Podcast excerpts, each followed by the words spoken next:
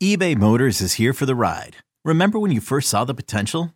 And then through some elbow grease, fresh installs, and a whole lot of love, you transformed 100,000 miles and a body full of rust into a drive that's all your own. Look to your left, look to your right. It's official. No one's got a ride like this. There's nothing else that sounds like, feels like, or looks like the set of wheels in your garage. With over 122 million parts, you can make sure your number one ride or die stays running smoothly. So there's no limit to how far you can take it. Brake kits, turbochargers, engines, exhaust kits, roof racks, LED headlights, bumpers, whatever your baby needs, eBay Motors has it. And with eBay Guaranteed Fit, it's guaranteed to fit your ride the first time, every time, or your money back. Plus, at these prices, well, you're burning rubber, not cash.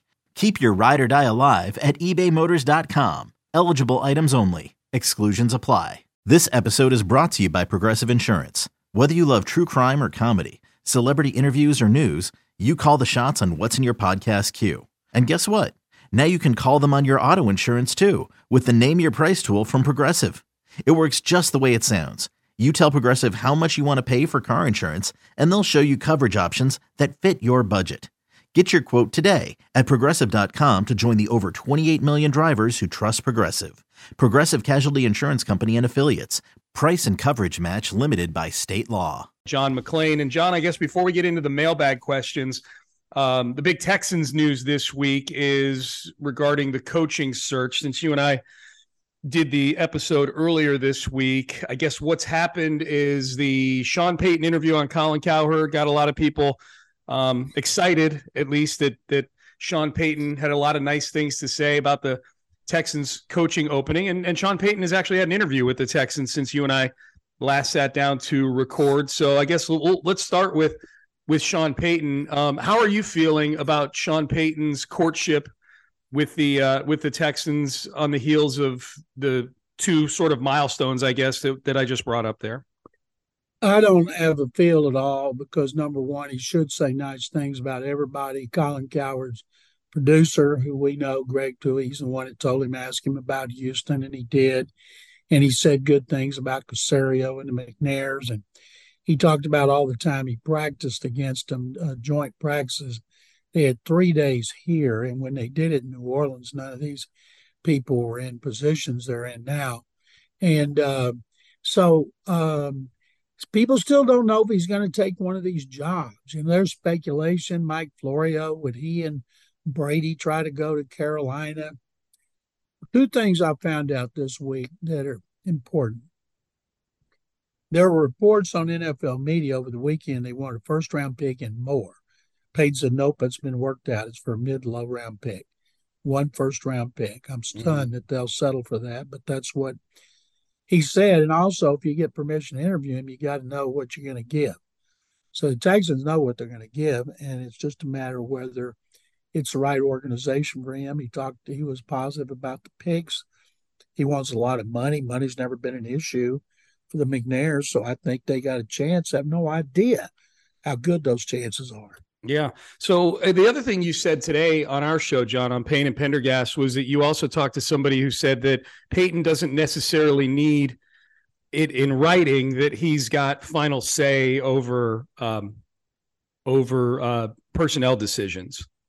Yeah, I was told that he just wants a general manager he can work closely with. Now that means the general manager is going to do what I want, Nick Caserio has in his contract, he has final say, but both David Culley and Lovie Smith talked about talking to Caserio every day. And uh, and both of them said good things on and off the record about working with Nick. He's not an egomaniac. And I think he knows and respects Payton enough that if Payton wants to do something and he doesn't, if they can't work it out, then uh, he probably should acquiesce to Sean Payton. But you never know until they get in that situation if it's not in writing. And he could pull out his contract like Jimmy Johnson did with Jerry Jones. Say, hey, look at my contract. I got it right here. I got final say on everything. Nick doesn't seem to have that kind of personality. Mm-mm. And uh, and Payton is an alpha personality. And he had Mickey Loomis, a good friend of his, as the GM. Mickey was a cap guy. Mickey became a GM. He was not a personnel expert, so he made sure Payton got just about everything he wanted. So it doesn't mean Caserio is going to have to be fired. Doesn't mean he's going to have to take a lesser position with a pay cut. The key now is with everything that they can offer with draft choices and cap money and giving it control of the coaching staff, you know, and there's nothing not to like about the McNairs. The key is telling him and other candidates why we fired two coaches after they were one and done. People in Houston seem to know because the teams were terrible. They regressed this year offensively under Pep Hamilton's worst offense I've seen the Texans have. And uh, I think people nationally, they do have a problem with it. They never watch Texans game. They don't know what's going on. They just know it makes you look inept, and it does. And you fire two coaches back to back. So I think they haven't had trouble conveying that. It's like Jonathan Gannon, if he hadn't liked Caserio and the McNairs last year during two interviews, or if he'd have been upset that they dumped him and went with Lovie Smith, he wouldn't have interviewed again this year. And yeah. he did. He's highly he's highly sought of. And uh and so I think they'll get somebody they want. The question is, will they pull the trigger? And I don't have a problem with them giving up a first round pick for Sean Payton because his record He's over 60% winning percentage and he's won a Super Bowl and he's regarded as a great coach. Yeah, no doubt. I, I guess if we're doing you know sort of pros and cons of Payton, I, I mean the pros outweigh the cons to be sure. Uh, the pros are obvious, you know, the instant relevance, uh, instant credibility for the franchise, for a franchise that's been, you know, to put it gently, is you know lacking in credibility over the last uh, few years. Um, and and I think you know, if, especially if you're going to draft a young quarterback, nobody better to nurture him uh, along than than Sean Payton.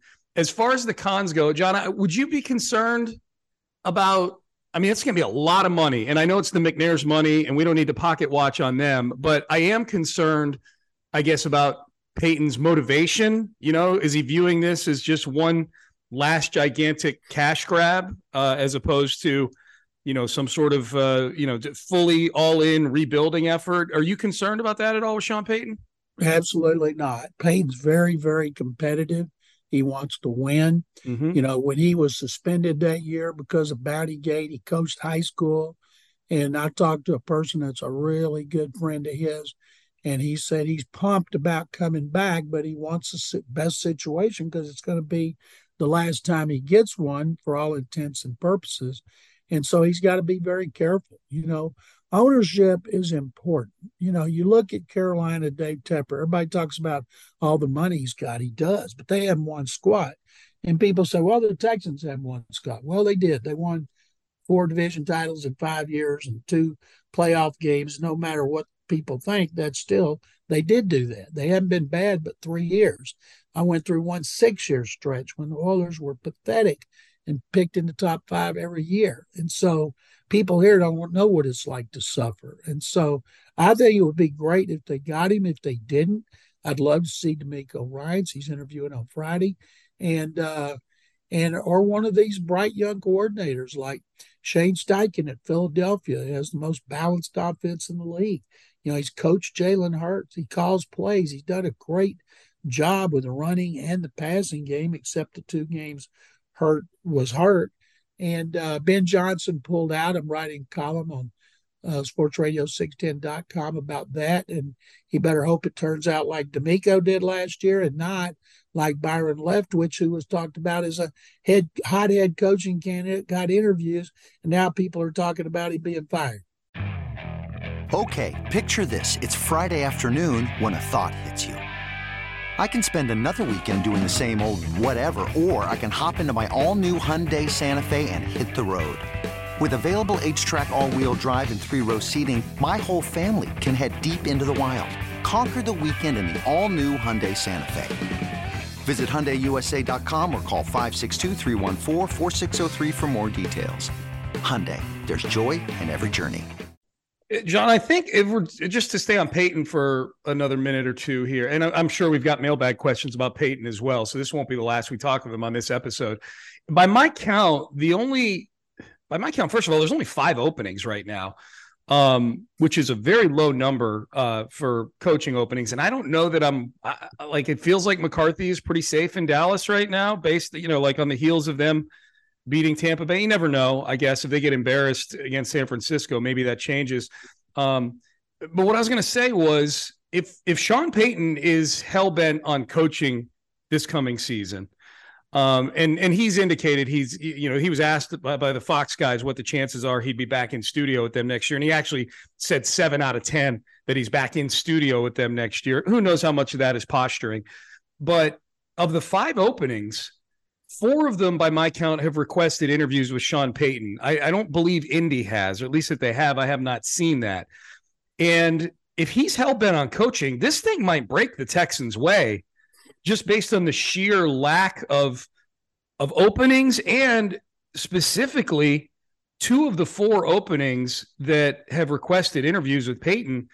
I think there's potential issues there. You know, Arizona just hired a GM, Monti Ossenfort, who's off of that Belichick Patriots tree, and and uh, and I got to imagine Payton was looking at that job, going, okay, well, they don't have a GM yet. Maybe I can have some sort of hand in that. Them going and hiring a GM before getting down the road with Payton, I think is is telling. Um, Denver, I know he's interviewing with Denver. Um, one of the things he brought up when he was talking about the Texans on Cowherd was the division the Texans play in. And so I have to believe that that's a big negative for Denver that you're going to have to deal be. right that you're going to have to deal with Mahomes and Justin Herbert for the next 10 years. I'm, I'm being serious. Like I think that's got to be that's got to weigh. And so like it comes down to Carolina and Houston, um, you know, are the two that that that would maybe seem to line up. You know, as long as he's as long as he knows. I mean, look, these are all teams that would be picking in the top ten if they, you know, if Denver had their pick, they'd be picking in the top ten. So these are all bad football teams right now. So he knows he's going to be taking over a bad football team inherently. Um, but it, I, I don't know. Like I look at each situation and what's happened over the last few days, and I'm going, man, this thing, this thing might break the Texans' way if they want to do it with Sean Payton it certainly might. I'd be stunned if the Saints let him go to Carolina, a division rival, and let him compete against the Saints. That just that would be strange. I well, why would they? But then why would they even grant him permission to talk to them then, John? I know that's why it's so strange that yeah. they would do that because they'd be competing against him twice a year. Yeah, and I can't imagine they'd want to do that, especially with Dennis Allen as their head coach, and they need a quarterback desperately. I guess I would demand more from the Panthers, I'd say, okay, you're in the division. It's going to cost you two ones, yep. or a one and a two, whatever they could work out. Because if they if they go against Carolina and Carolina dominates the division and uh, and beats oh. the Saints, they're going to take a beating. Yeah. Among their fans, media, social media, it's going to be just unbelievable. And you know, he could say, okay, next if there's so few jobs this year, it means there's going to be a lot more next year. And we still could get a, a stunner. Some teams that's surprising, maybe like Todd Bowles. Buccaneers have never had a one and done, but he didn't do a very good job. People forget Todd Bowles coached the Jets, had one good season, then he got fired. And uh, they're talking about Byron Leftwich being fired, Brady leaving. They could be in trouble.